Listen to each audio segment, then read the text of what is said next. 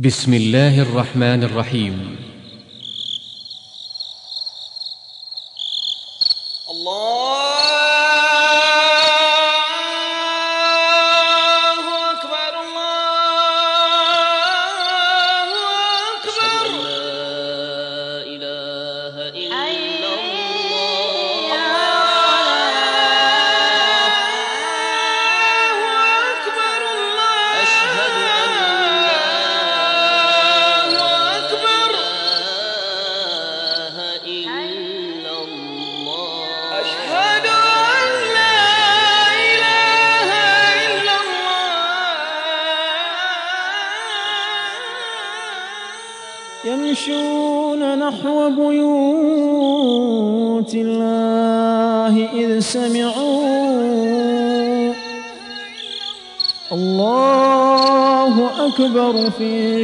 شوق وفي جدل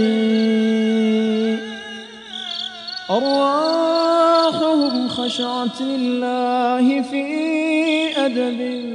قال رسول الله صلى الله عليه وسلم بشر المشائين في الظلم إلى المساجد بالنور التام يوم القيامة. هم الرجال هم الرجال فلا يلهيهم الصلاة ولا أكذوبة الكسل. رجال لا تلهيهم تجارة ولا بيع عن ذكر الله وإقام الصلاة وإقام الصلاة وإيتاء الزكاة يخافون تتقلب فيه القلوب والأبصار ليجزيهم الله أحسن ما عملوا ويزيدهم من فضله. والله يرزق من يشاء بغير حساب. تسجيلات قرطبة الإسلامية تقدم سلسلة رسائل وصايا محب. مجموعة رسائل كتبها لكم أخوكم عبد المحسن أبا حسين. نهديها إلى الذين يبحثون عن السعادة الحقيقية. وإلى الذين ظلموا أنفسهم وأسرفوا عليها بالمعاصي والذنوب. إلى الذين حرموا لذة السجود. ومناجاة علام الغيوب. إلى الذين فقدوا لذة قراءة القرآن وتدبر آياته. إلى الراغبين في الاستزادة من الاستقامة والطاعة والالتزام. إلى الذين أصابتهم الوساوس والشكوك. واستبد بهم الأسى والشقاء. واجتاحهم القلق والظلام. ونزلت بهم الهموم والغموم. إلى الذين حرموا زاد الإيمان وتهاونوا في عمود الإسلام. إلى كل المقصرين في طاعة الله. وكلنا كذلك. نهدي هذه الرسالة التي نحسبها خرجت من القلب فلعلها تصل إلى القلب. والتي كتبت بمداد المحبة والوفاء والخلة والصفا نهديها لكم في طيات هذا الشريط. علها أن تصلكم ذبذبات الإيمان حية على هواء الصدق مباشرة عبر أثير الإخلاص. بذبذبة طولها الرسالة الخالدة فإلى مستمعينا هنا وهناك هنا وهناك هنا وهناك نبث إليكم الرسالة الثالثة للمؤلف. وفقه الله. والتي هي بعنوان يا ليت قومي يعلمون. والمشتملة على همسة ووقفة ودمعه أحوال وأهوال. سبعة يظلهم الله في ظله. يا من تركت الصلاة. ساعة الرحيل. قصص وعبر. السعداء. أخي لقد فقدناك في المسجد. يا من آثرت النوم والفراش. عباد رمضان. أين أنت عنهم؟ رسالة خاصة جدا.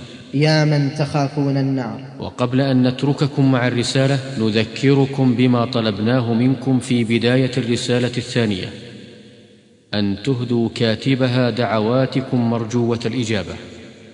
أن يمن الله عليه بعاجل الشفاء.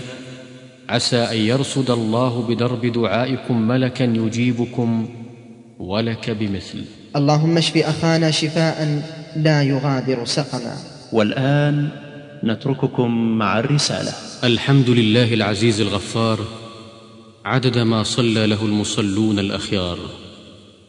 وصلى الله وسلم على النبي المختار خير من ركع وسجد واستغفر بالأسحار.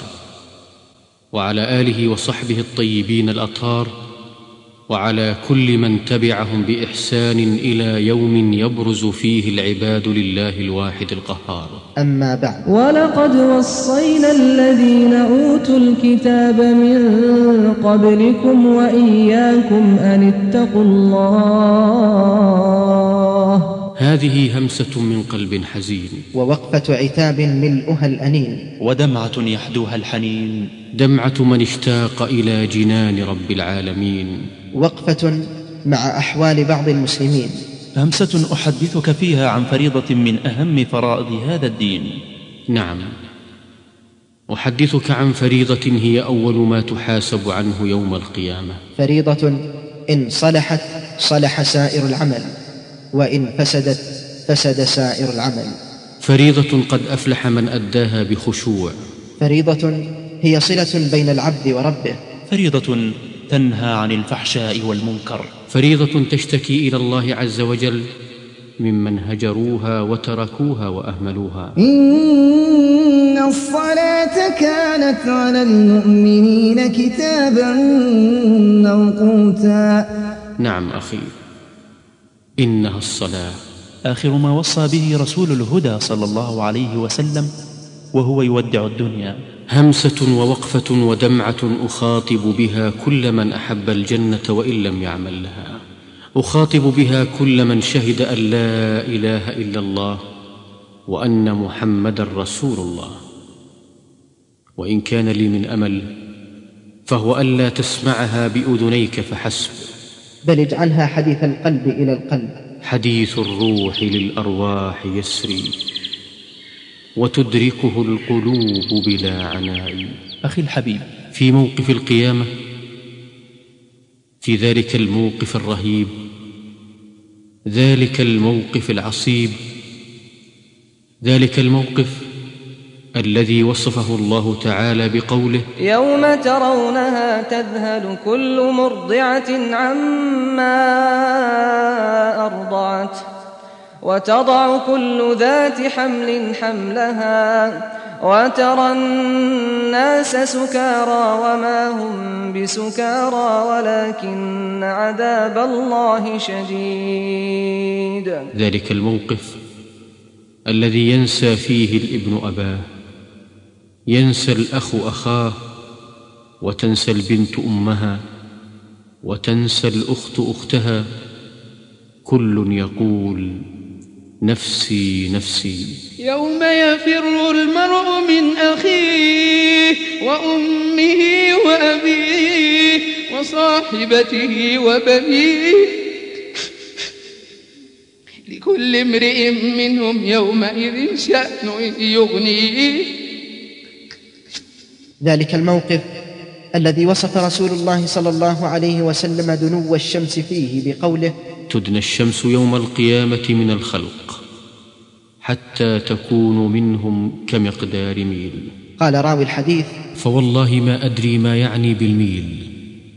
أمسافة الأرض أو الميل الذي تكحل به العين. قال صلى الله عليه وسلم فيكون الناس على قدر أعمالهم في العرق.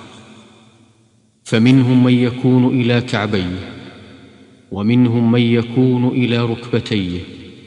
ومنهم من يكون إلى حقويه أي خصره؟ ومنهم من يلجمه العرق إلجاما. قال وأشار رسول الله صلى الله عليه وسلم بيده إلى فيه مقام المذنبين. مقام المذنبين غد عسير.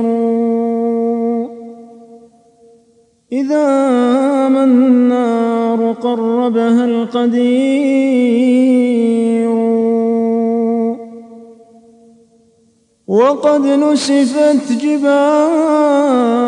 الأرض نسفان ويبست البحور فلا بحور. وبرزت الجحيم. وبرزت الجحيم لكل عبد على أهل المعاد لها زفير. ترى الناس حفاة عراة غرلا. لا ينظر أحدهم إلى الآخر من هول ذلك الموقف. كل قد أشغلته ذنوبه كل قد أهمته عيوبه. واتقوا يوما ترجعون فيه إلى الله ثم توفى كل نفس ما كسبت وهم لا يظلمون. ذلك الموقف الذي فيه تصير قلوب العباد. لدى الحناجر كاظمين. من خوفهم مغمومين مكروبين مهمومين. ووضع الكتاب فترى المجرمين مشفقين مما فيه. ويقولون يا ويلتنا ما لهذا الكتاب لا يغادر صغيرة ولا كبيرة إلا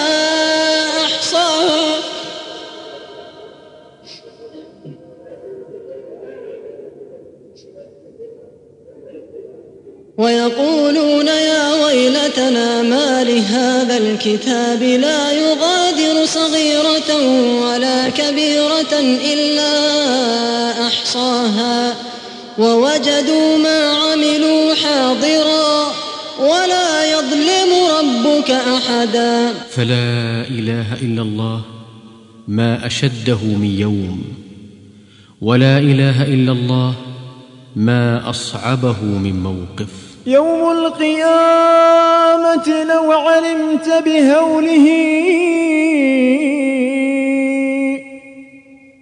لفررت من أهل ومن أوطان.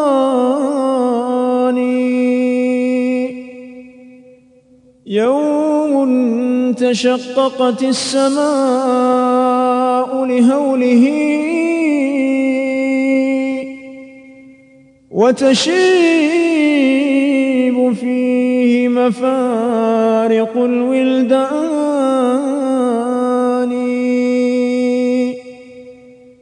يوم عبوس قمطرير شره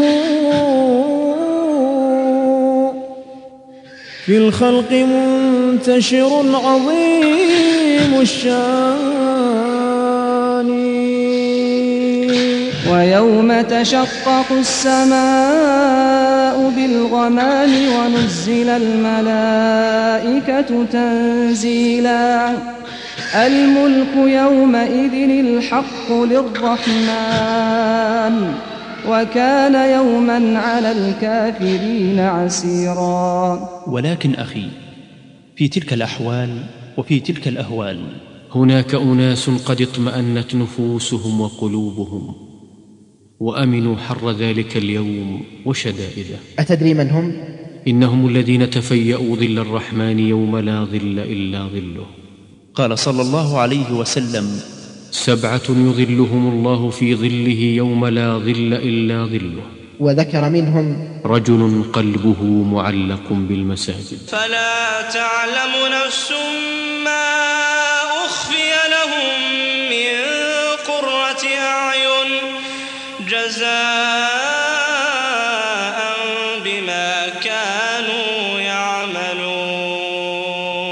كان يحن إلى المسجد متى ما خرج منه. كان يشتاق إلى الصلاة أشد من اشتياقه إلى ما سواها. ما إن يرفع يديه مكبرا حتى تذرف عيونه دموع الخشية والانكسار لأنه أيقن أنه سيقف بين يدي الواحد القهار. فكيف هو؟ وقد أضاء وجهه بنور الإيمان. كيف وهو يجتاز الصراط ثم يدخل الجنان؟ كيف وهو ينظر إلى وجه الملك الديان؟ كيف وهو يتنعم مع الحور الحسان؟ والله ما أسعده من إنسان. ذلك الإنسان. لله قوم أخلصوا في حبه. فاختارهم ورضي بهم خداما. قوم إذا جن الظلام عليهم أبصرت قوما سجدا وقياما.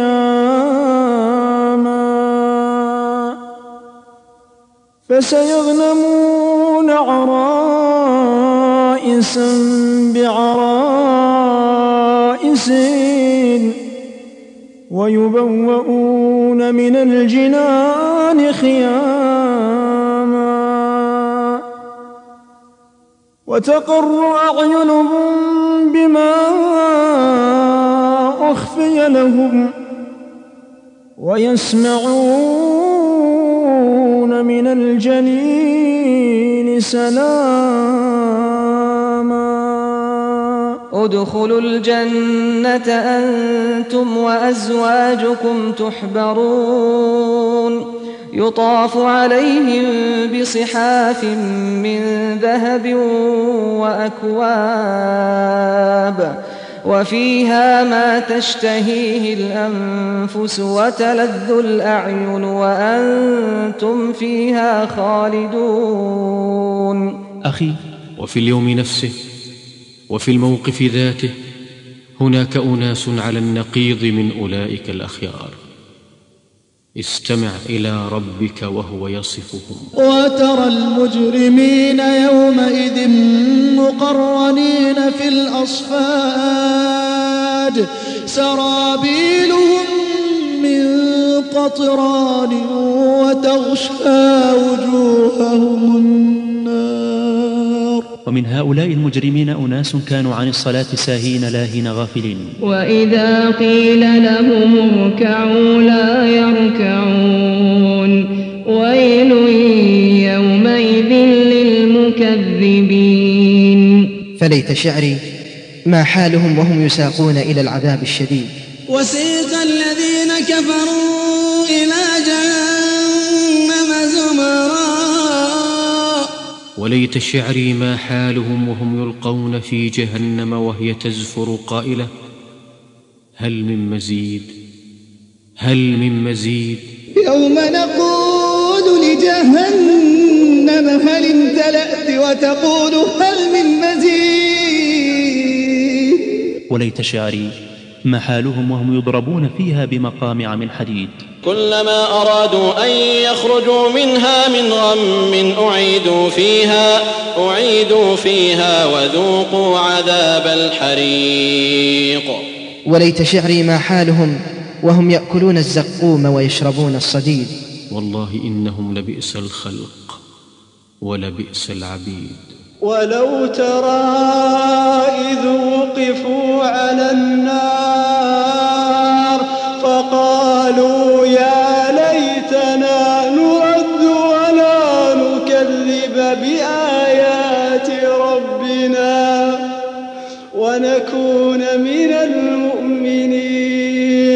أخي وقبل أن يدخل المتقون الجنات وقبل أن يساق المفرطون إلى دار الأنين والزفرات والحسرات وقبل العرض على رب الأرض والسماوات وقبل تلك القبور المظلمة لنتوقف عند لحظة لا ككل اللحظات عند ساعة لا ككل الساعات عند اللحظة التي يكون بعدها الإنسان في عداد الأموات عند الساعة التي يداهمك فيها هادم اللذات. وجاءت سكرة الموت بالحق. وفي تلك اللحظة تلك الساعة عبر وعظات وقصص ووقفات. فهل تسمح لي أن أحدثك ببعض هذه القصص؟ علها تحرك القلوب إلى علام الغيوب وتزيد همم النفوس إلى جنات الفردوس. لقد كان في قصصهم عبرة لأولي الألباب. وأذكرك قبل هذه القصص بقوله صلى الله عليه وسلم في الحديث الذي رواه مسلم. يبعث كل عبد على ما مات عليه. ساعة الرحيل قصص وعبر. القصة الأولى. كان هناك رجل من أهل الطائف وكان عابدا صالحا فاضلا. نزل إلى مكة محرما هو وبعض أصحابه. فجاءوا وقد انقضت أي انتهت صلاة العشاء. فتقدم يصلي بهم وهو محرم في الحرم وهو في سبيل الخير وخارج لله عز وجل. فقرأ سورة الضحى فلما بلغ قوله عز وجل وللآخرة خير لك من الأولى. شهق. فلما قرأ ولسوف يعطيك ربك فترضى. سقط فمات عليه رحمة الله. يا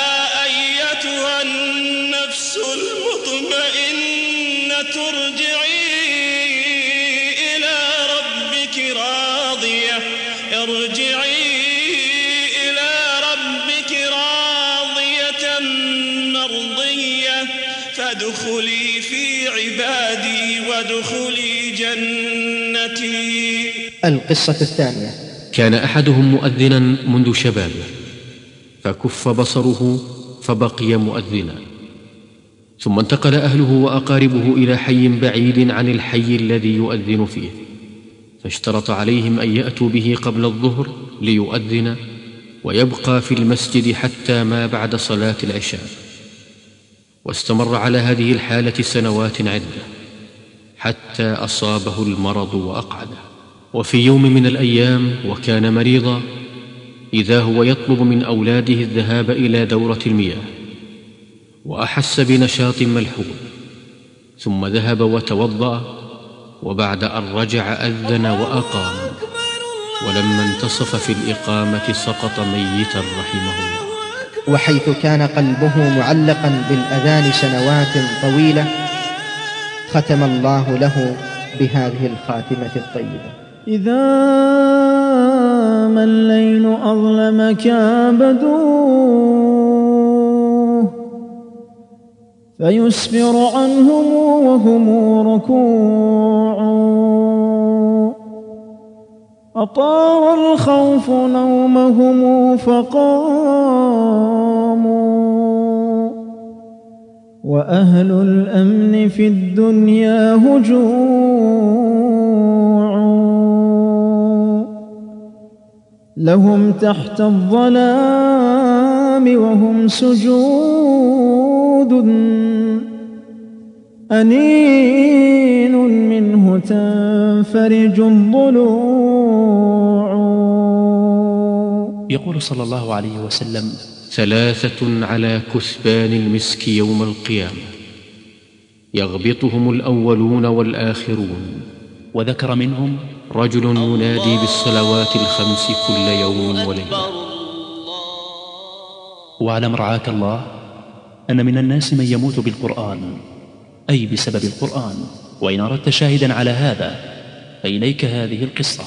علي بن الفضيل بن عياض شاب رقيق القلب كثير الدمع لا تذكر عنده جنة أو نار أو موت أو قبر أو غير ذلك من أمور الآخرة إلا ويبكي.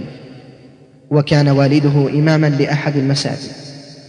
كان إذا علم أن ابنه خلفه قرأ ولم يخوف ولم يحزن.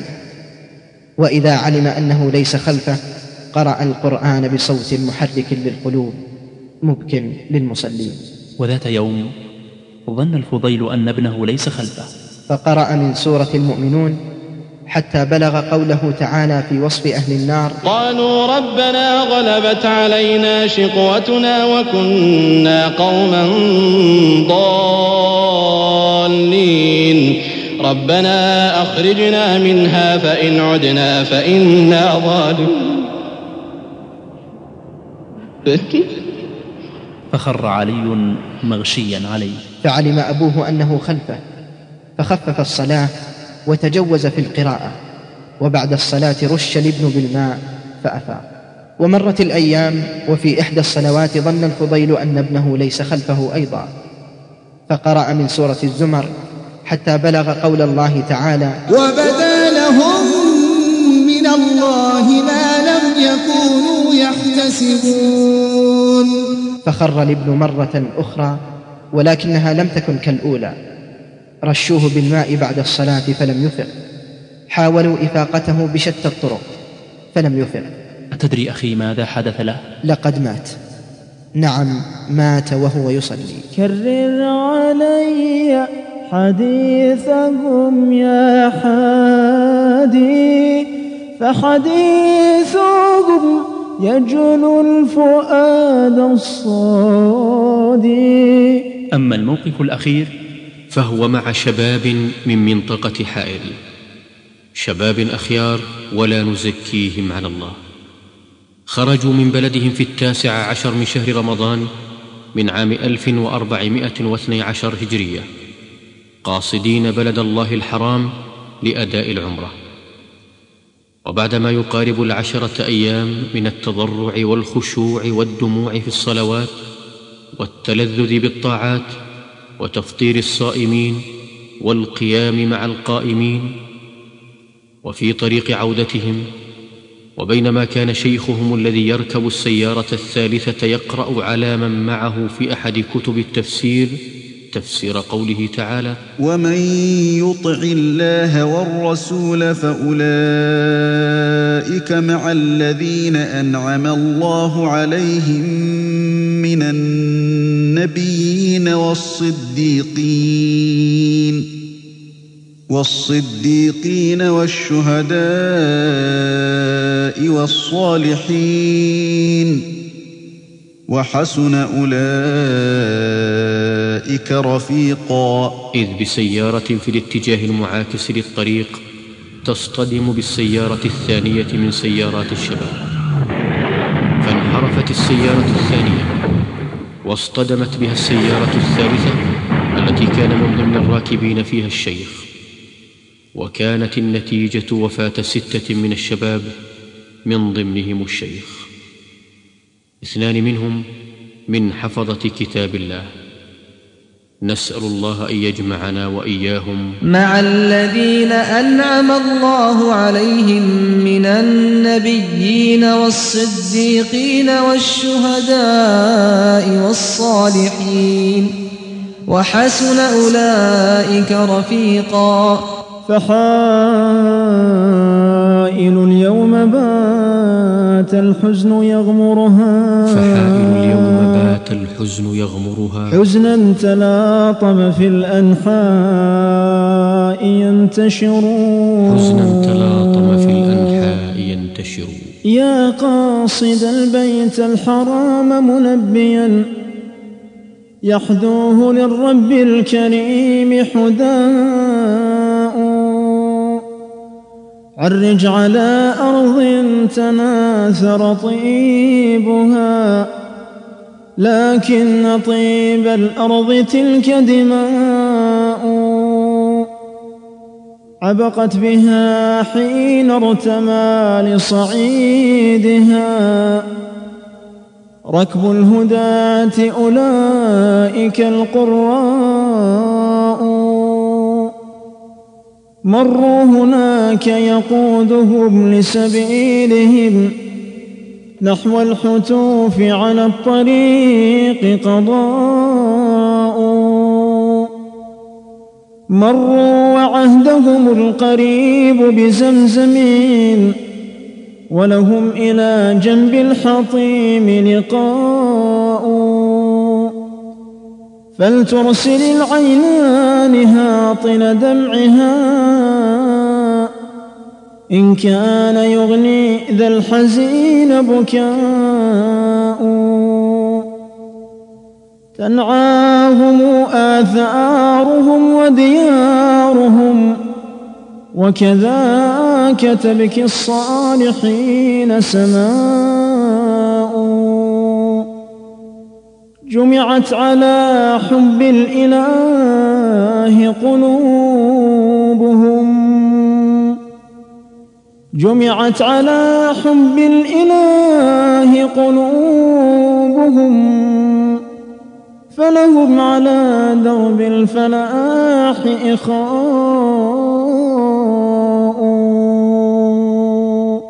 أخي الغالي ما أحلى لحظات الموت عند المتقين الأبرار وأحلى منها وأسعد يوم أن يزحزحوا عن النار ويدخلوا جنات تجري من تحتها الأنهار. فمن زحزح عن النار وأدخل الجنة فقد فاز.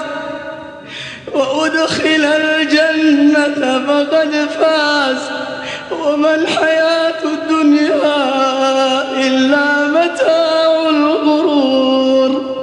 أخي أعرف أنك تحزن عندما تسمع قصة أو حكاية رجل أو امرأة ماتوا على غير لا إله إلا الله. ولكن كما نذكر قصص أولئك فينبغي أن نذكر قصص هؤلاء لكي تكون النفس على حذر وهي دعوة وإنذار. أفمن يمشي مكبا وجهه أهدى. أمن يمشي سويا على صراط مستقيم. القصة الأولى. قصة قصيرة أهديها إلى كل من هجر المساجد وانغمس في الشهوات وقد حدثت لرجل ما عبد الله طرفة عين. كان لا يعرف في الإسلام إلا اسمه كان لا يصلي أضاع طريق الهداية. عندما نزلت به سكرات الموت قيل له قل لا إله إلا الله. أتدري ماذا قال؟ أتدري بماذا نطق لسانه في تلك اللحظات التي من قال فيها لا إله إلا الله خالصا من قلبه دخل الجنة كما في الحديث لقد قال هذا الرجل عن نفسه هو كافر بها هو كافر بها. انظر كيف نسي الله وأعرض عن ذكره. فكانت العاقبة أنه خذل عند الموت وأغواه شيطانه وهواه فهان على الله. ومن أعرض عن ذكري فإن له معيشة ضنكا ونحشره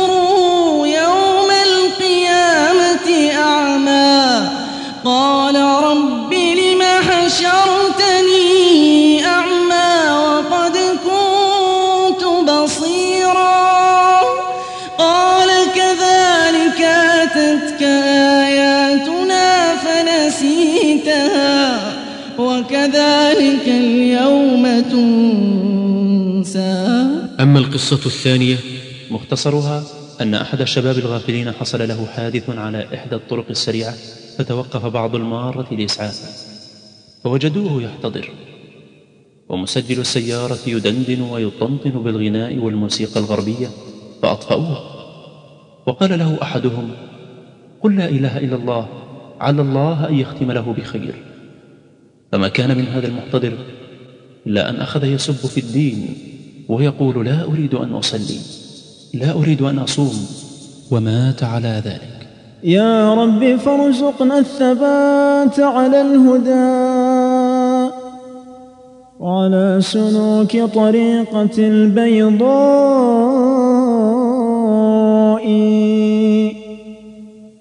واسلك بنا نهج النجاة ونجنا من شر كل ضلالة عمياء واجعل كتابك يا كريم إمامنا ورسولك المقدام للحنفاء.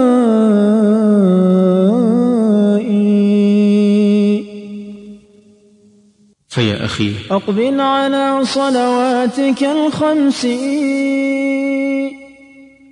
كم مصبح وعساه لا يمسي. واستقبل اليوم الجديد بتوبة. تمحو ذنوب صحيفة الأمس. واعلم أن الصلاة نور في القلب وضياء في الوجه وسبب لانشراح الصدر. واعلم أن السلف رضوان الله عليهم كانوا يعزون أنفسهم إذا فاتتهم تكبيرة الإحرام خلف الإمام. قائلين ليس المصاب من فقد الأحباب ولكن المصاب من حرم الثواب. هذا سعيد بن المسيب. لم تفته تكبيرة الإحرام في المسجد أربعين سنة كما في كتب السير. يقول سعيد رحمه الله ما أذن المؤذن منذ عشرين سنة إلا وأنا في المسجد. كرر علي حديثهم يا حادي فحديثهم يجلو الفؤاد الصادي ولما سمع عامر بن عبد الله المؤذن ينادي حي على الصلاة حي على الفلاح وهو مريض قال لأبنائه خذوني إلى المسجد. فقالوا له أنت مريض وقد عذرك الله. فقال أسمع حي على الصلاة حي على الفلاح ولا أجيب. والله لتأخذوني إلى المسجد فحملوه إلى المسجد فلما كان في أثناء الصلاة قبض الله روحه. إن لله عبادا فطنا طلقوا الدنيا وخافوا الفتنا. نظروا فيها فلما علموا أنها ليست لحي وطنا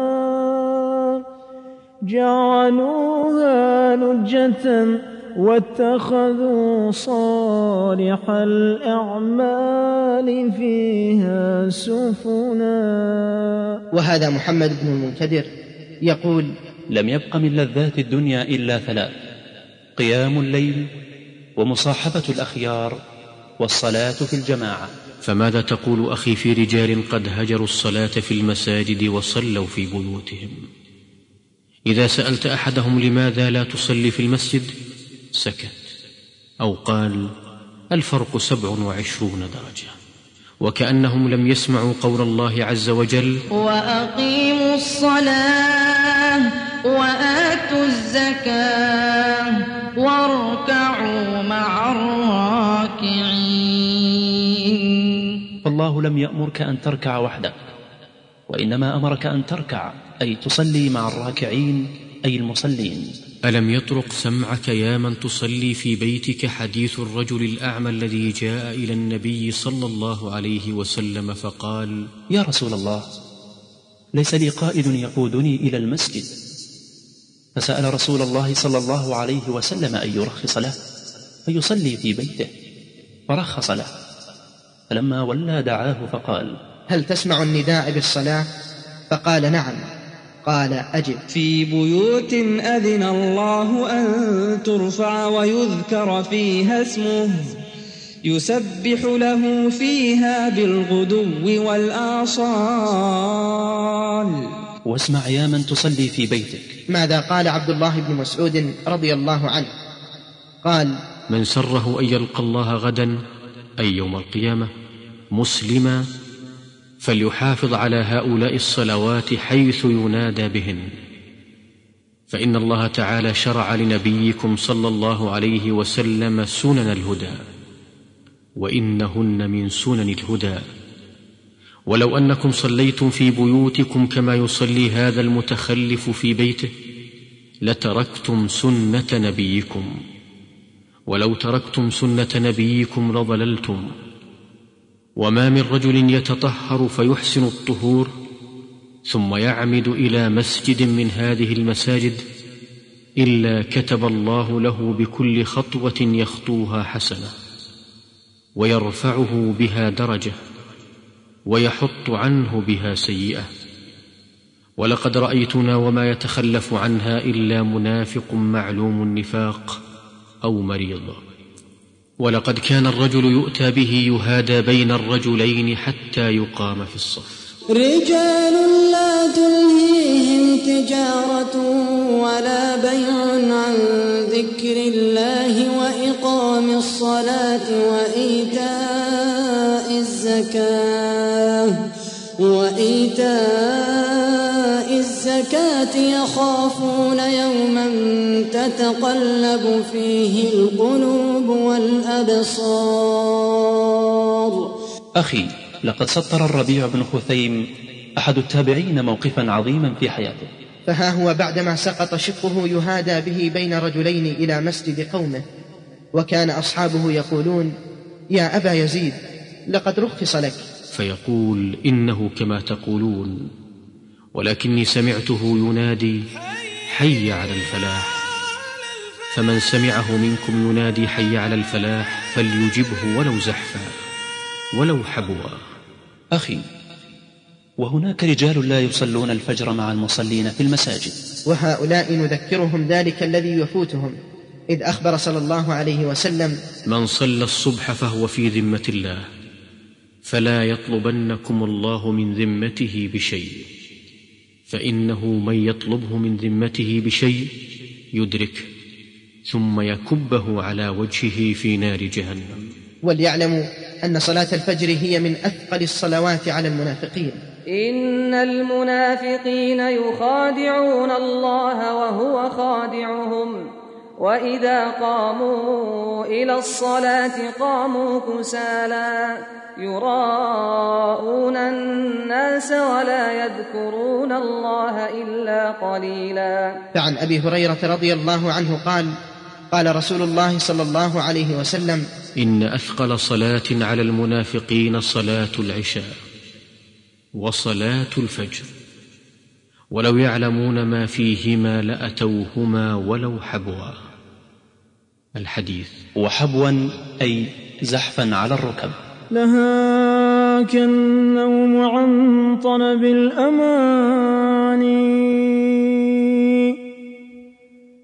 وعن تلك الكوانس في الجنان.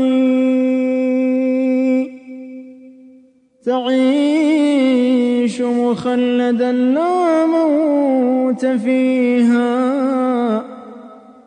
وتلهو في الخيام مع الحسان. تيقظ من منامك إن خيرا من النوم التهجد بالقرآن. أما أنت يا من تركت لذة النوم والفراش وقمت إلى الصلاة ومشيت في ظلمة الليل إلى المسجد. تبتغي رضا الله فأبشرك بهذا الحديث. فعن سهل بن سعد الساعدي رضي الله عنه قال قال رسول الله صلى الله عليه وسلم بشر المشائين في الظلم إلى المساجد بالنور التام يوم القيامة. وفي الحديث الصحيح من صلى البردين دخل الجنة. والبردان هما الفجر والعصر. ويقول تعالى أقم الصلاة لدلوك الشمس إلى غسق الليل وقرآن الفجر. يقول المفسرون وقرآن الفجر أي صلاة الفجر. إن قرآن الفجر كان مشهودا. أي تشهده ملائكة الليل والنهار. واعلم يا رعاك الله. أن هناك أسبابا تعين على القيام لصلاة الفجر. منها النوم مبكرا مع المحافظة على أذكار النوم إضافة إلى استحضار النية للقيام لصلاة الفجر. وقبل ذلك كله استحضار عظمة الجبار الذي أمرك بهذه الصلاة وأن تحرص ألا تنام إلا وأنت على طهارة. ألا يا نفس ويحك ساعديني. بسعي منك في ظلم الليالي لعلك في القيامة أن تفوزي. بطيب العيش في تلك العلالي أخي الغالي وهناك أناس لا يعبدون الله إلا في رمضان. وبئس القوم الذين لا يعبدون الله إلا في رمضان. تعج بهم المساجد في رمضان وخصوصا في صلاة الفجر والمغرب فإذا انتهى رمضان فقدناهم. أين هم؟ ألا يعلمون أن رب رمضان هو رب شعبان وشوال وباقي الشهور؟ ومن الناس من لا يصلي إلا الجمعة فقط. بعضهم يقول الجمعة إلى الجمعة كفارة لما بينهما. نقول لهم كلامكم صحيح. ولكن اقرأوا الحديث كاملا.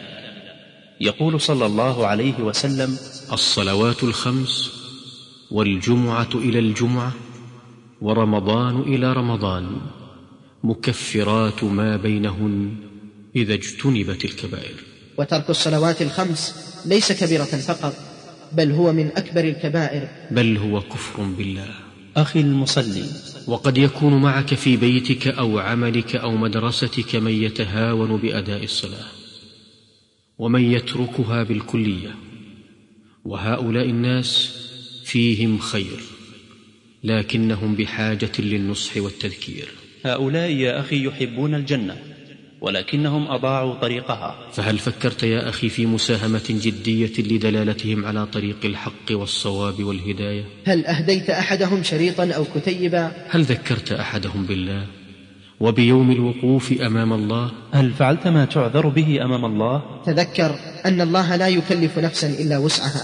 ادع إلى سبيل ربك بالحكمة والموعظة الحسنة وجادلهم بالتي هي أحسن. إن ربك هو أعلم بمن ضل عن سبيله وهو أعلم بالمهتدين. تذكر قول الرسول صلى الله عليه وسلم من دعا إلى هدى كان له من الأجر مثل أجور من تبعه إلى يوم القيامة من غير أن ينقص من أجورهم شيئا. وتذكر قوله صلى الله عليه وسلم لأن يهدي الله بك رجلا واحدا خير لك من حمر النعم. وذكر فإن الذكرى تنفع المؤمنين. أخي المصلي اسمح لي أن أتركك قليلا لأوجه نداء إلى قلوب هؤلاء. أدعوهم فيه إلى روضة من ضياء إلى حيث ينادي المنادي صباح مساء الله أكبر الله أكبر. أدعوهم إلى المسجد أخاطب فيهم حياءهم من رب الأرض والسماء أخاطبهم بالآيات والأحاديث وكلام الصحابة الأتقياء وأصف لهم ولغيرهم بعد ذلك بعض الدواء أخاطبهم وأنا أعلم أن فيهم خيرا كثيرا. ولا دليل على ذلك أكبر من سماعهم لهذه الكلمات فيا أخي افتح لي قلبك وأرعني سمعك فبتقصيرك يصفك ناصحك. واعذره على وصفك وعد باللوم على نفسك. يناديك يا غافلا عن صلاته ويا مضيعا لأوقاته ويا قليل الزاد مع قرب مماته. يا من شغلته شهواته ولذاته عن ذكر يوم وفاته. لقد كنت في غفلة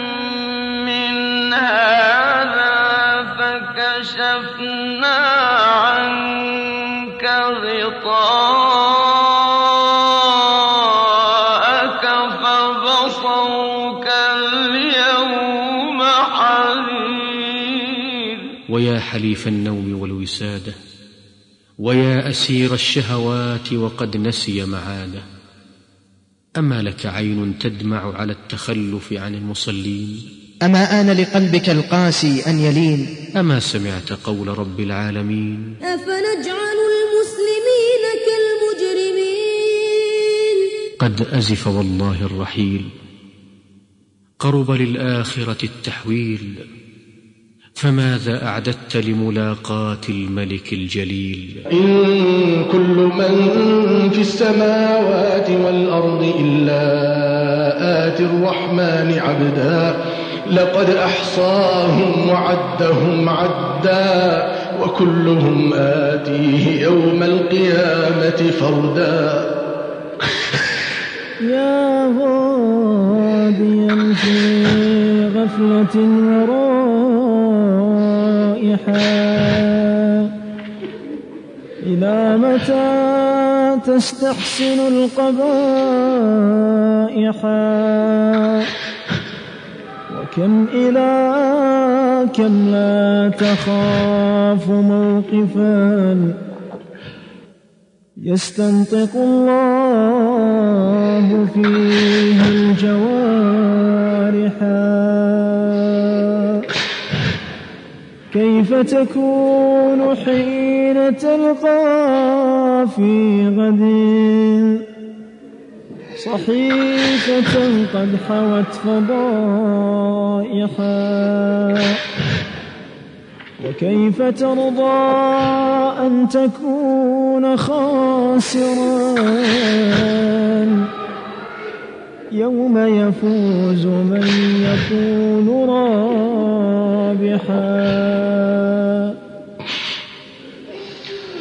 لقد أحصاهم وعدهم عدا وكلهم آتيه يوم القيامة فردا.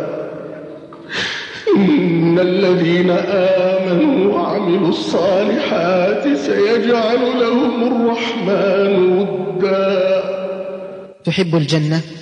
أليس كذلك؟ فماذا قدمت لتدخلها؟ اعلم يا أخي أن من أهم صفات أهل الجنة المحافظة على الصلاة. والذين هم على صلواتهم يحافظون. أولئك هم الوارثون. الذين يرثون الفردوس هم فيها خالدون. وقال تعالى والذين هم على صلاتهم يحافظون. أولئك في جنات مكرمون. فيا أخي يا من تهاونت بالصلاة أما سمعت قول الله تعالى؟ فخلف من بعدهم خلف أضاعوا الصلاة واتبعوا الشهوات فسوف يلقون غيا. وهل تدري ماذا قيل في معنى غيا؟ جاء في تفسير ابن كثير أنه واد في جهنم بعيد القعر خبيث الطعم وقيل هو واد في جهنم من قيح ودم. ولك أن تتصور أهل هذا الوادي وهم يعذبون فيه. وقال ابن مسعود رضي الله عنه وغيره ليس معنى أضاعوا تركوها بالكلية ولكن أخروها عن أوقاتها. وقال سعيد بن المسيب رحمه الله هو ألا يصلي الظهر حتى يأتي العصر. ولا العصر حتى تغرب الشمس. فويل للمصلين الذين هم عن صلاتهم ساهون. ولكن أخي انظر حال من تاب وأناب ورجع إلى ربه في الآيات التي تلي الآية السابقة مباشرة. إذ قال سبحانه إلا من تاب وآمن وعمل صالحا فأولئك يدخلون الجنة فأولئك يدخلون الجنة ولا يظلمون شيئا. جنات عدن التي وعد الرحمن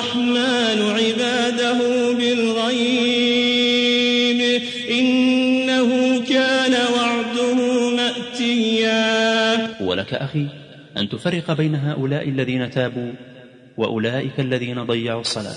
وتأمل يا من فطرت على الإسلام في هذه الآيات التي ستأتي.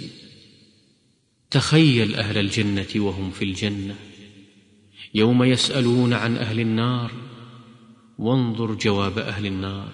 كل نفس بما كسبت رهينة إلا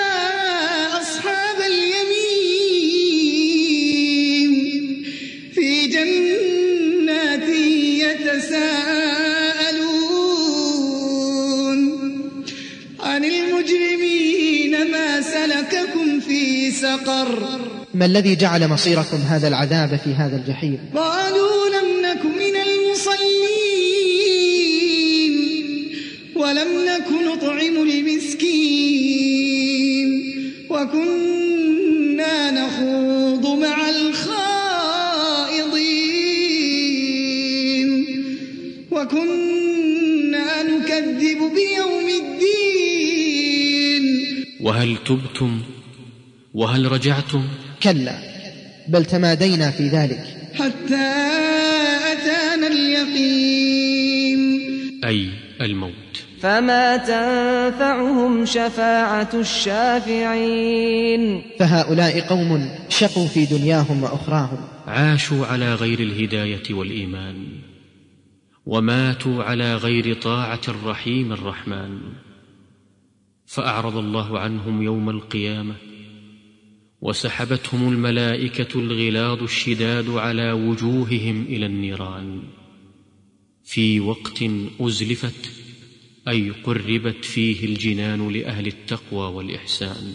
إن المجرمين في ضلال وسعر. يوم يسحبون في النار على وجوههم ذوقوا مس سقر. فيا طول حزني ثم يا طول حسرتي.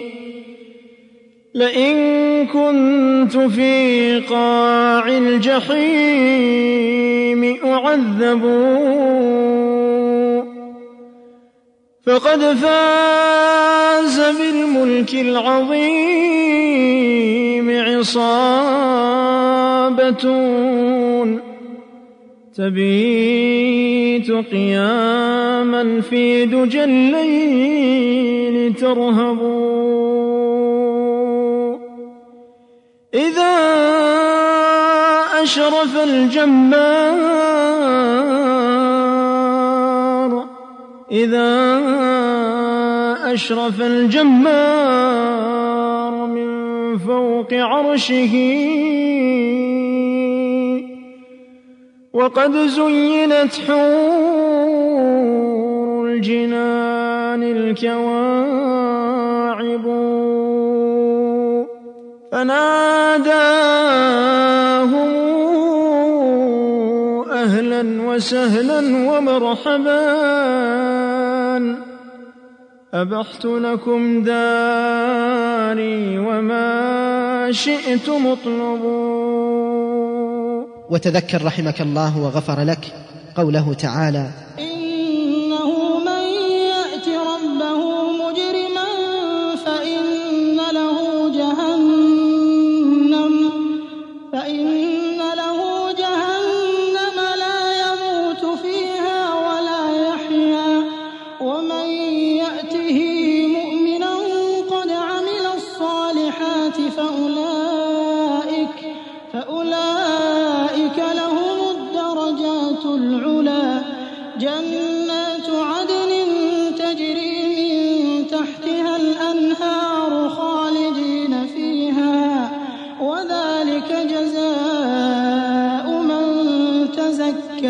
واسمح لي أن أطرح عليك هذا السؤال.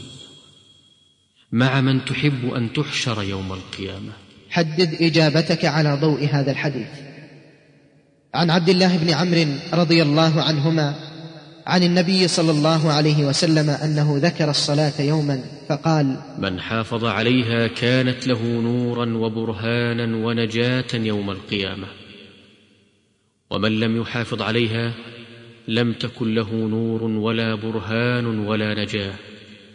وكان يوم القيامة مع قارون وفرعون وهامان وأبي بن خلف. فمن شغله ماله عنها فهو مع قارون. ومن شغله ملكه عنها فهو مع فرعون. ومن شغلته رياسته عنها فهو مع هامان. ومن شغلته تجارته عنها فهو مع أبي بن خلف. وهم رؤوس الكفر والنفاق. هل تحب أن تحشر يوم القيامة معهم؟ لا أعتقد ذلك. ويوم يحشر أعداء الله إلى النار. ويوم يحشر أعداء الله إلى النار فهم يوزعون. واعلم هداني الله وإياك إلى صراطه المستقيم. أن من ضيع الصلاة فهو لما سواها أضيع. كما قال ذلك أبو بكر الصديق رضي الله عنه. واعلم كذلك أنه لا حظ في الإسلام لمن ترك الصلاة كما قال عمر بن الخطاب رضي الله عنه. قد أفلح المؤمنون الذين هم في صلاتهم خاشعون. فيا من ألهتك دنياك عن تلك الصلوات؟ ويا من شغلك ما لا ينفعك عن تلك الركعات والسجدات؟ قل لي بربك كيف ترتاح نفسك؟ أم كيف يطمئن قلبك؟ أم كيف يرضى ضميرك؟ اما استشعرت عظمة الجبار؟ أما تخشى غضب القهار؟ أما بان لك العيب؟ أما أنذرك الشيب؟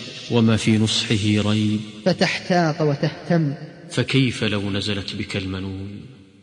وأنت تسيء بالله الظنون. فلولا إذا بلغت الحلقوم وأنتم حينئذ تنظرون ونحن أقرب إليه منكم ولكن لا تبصرون. استمع يا أخي إلى حكم من مات وهو لا يصلي.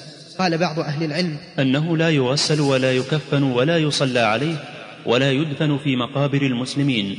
إذا ماذا نصنع به؟ قالوا نخرج به إلى الصحراء وندفنه في ثيابه لأنه لا حرمة له. أيا لاهيا في غمرة الجهل والهوى صريعا على فرش الردى يتقلب.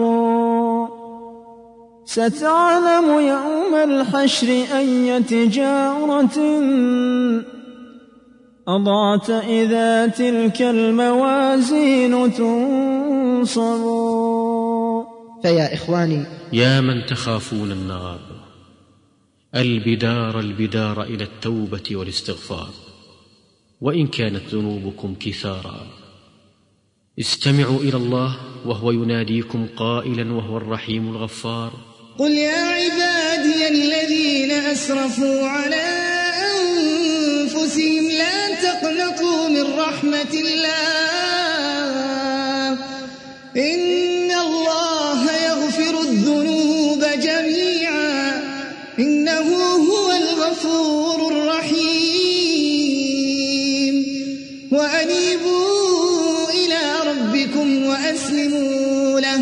ولا يقل أحدكم إن الله لم يكتب لي الهداية والتوبة.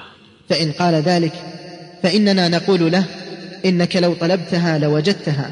يقول تعالى في الحديث القدسي يا عبادي كلكم ضال إلا من هديته فاستهدوني أهدكم.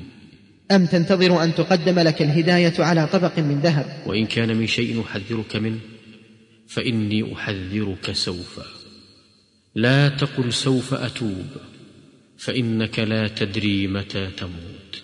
ليت شعري فإنني لست أدري أي يوم يكون آخر عمري. ليت شعري فإنني لست أدري أي يوم يكون آخر عمري. وبأي البلاد تقبض روحي وبأي البلاد يحفر قبري. وإن أردت التوبة فالله الله بالصلاة والدعاء وتلاوة القرآن وعليك بصحبة الأخيار. واصبر نفسك مع الذين يدعون ربهم بالغداة والعشي. واصبر نفسك مع الذين يدعون ربهم بالغداة والعشي يريدون وجهه. ولا تعد عيناك عنهم تريد زينة الحياة الدنيا. ولا تطع من أغفلنا قلبه عن ذكرنا. واتبع هواه وكان أمره فرطا واسمح لي قبل الختام أن أنقلك إلى بلاد البوسنة. نسأل الله أن ينصر المسلمين فيها لأنقل لك هذا الموقف الذي سمعته من أحد قادة المجاهدين العرب هناك. قال أتى بعض الإخوة بأحد الشباب البوسنيين ممن اشتهروا بشرب الخمر وفعل المحرمات وطلبوا مني أن أقبله في التدريب فرفضت خوفا من أن يفسد هذا الشاب بقية الإخوة فألحوا علي حتى وافقت على مضض فكنت أراقبه خوفا منه على الشباب. وإذا بي في يوم أجده في مشهد ومنظر لم اتوقعه أتدرون ما هو؟ رأيته وهو يؤدي سنة صلاة الفجر. ورأيت عينيه فإذا الدموع تذرف منها.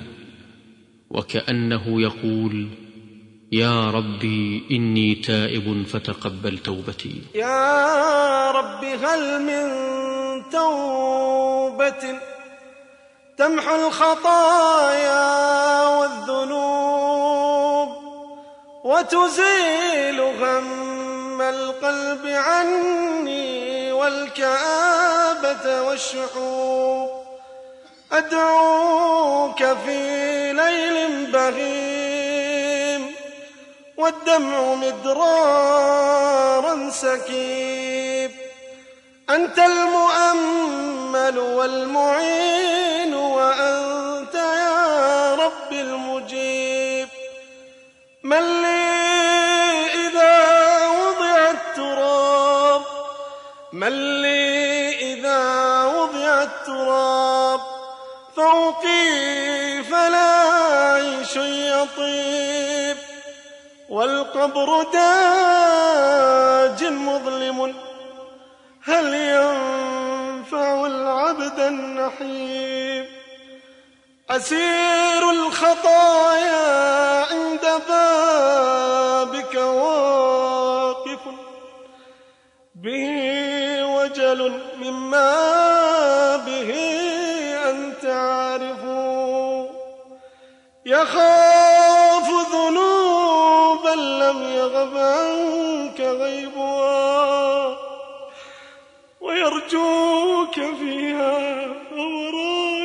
وخائف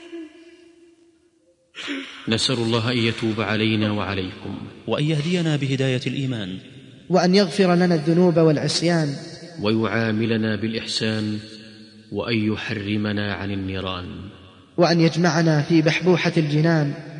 إنه سبحانه هو الرحيم الرحمن. سبحانك اللهم وبحمدك أشهد أن لا إله إلا أنت أستغفرك وأتوب إليك.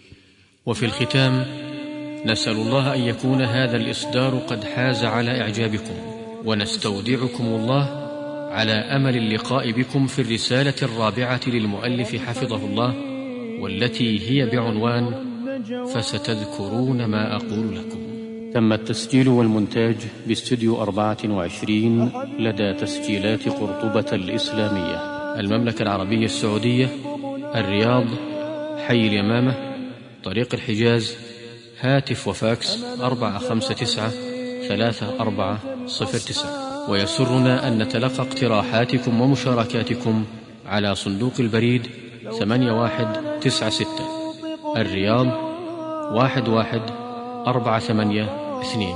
ونذكركم أن حقوق الطبع والتوزيع في كافة أنحاء العالم محفوظة لدى تسجيلات قرطبة الإسلامية.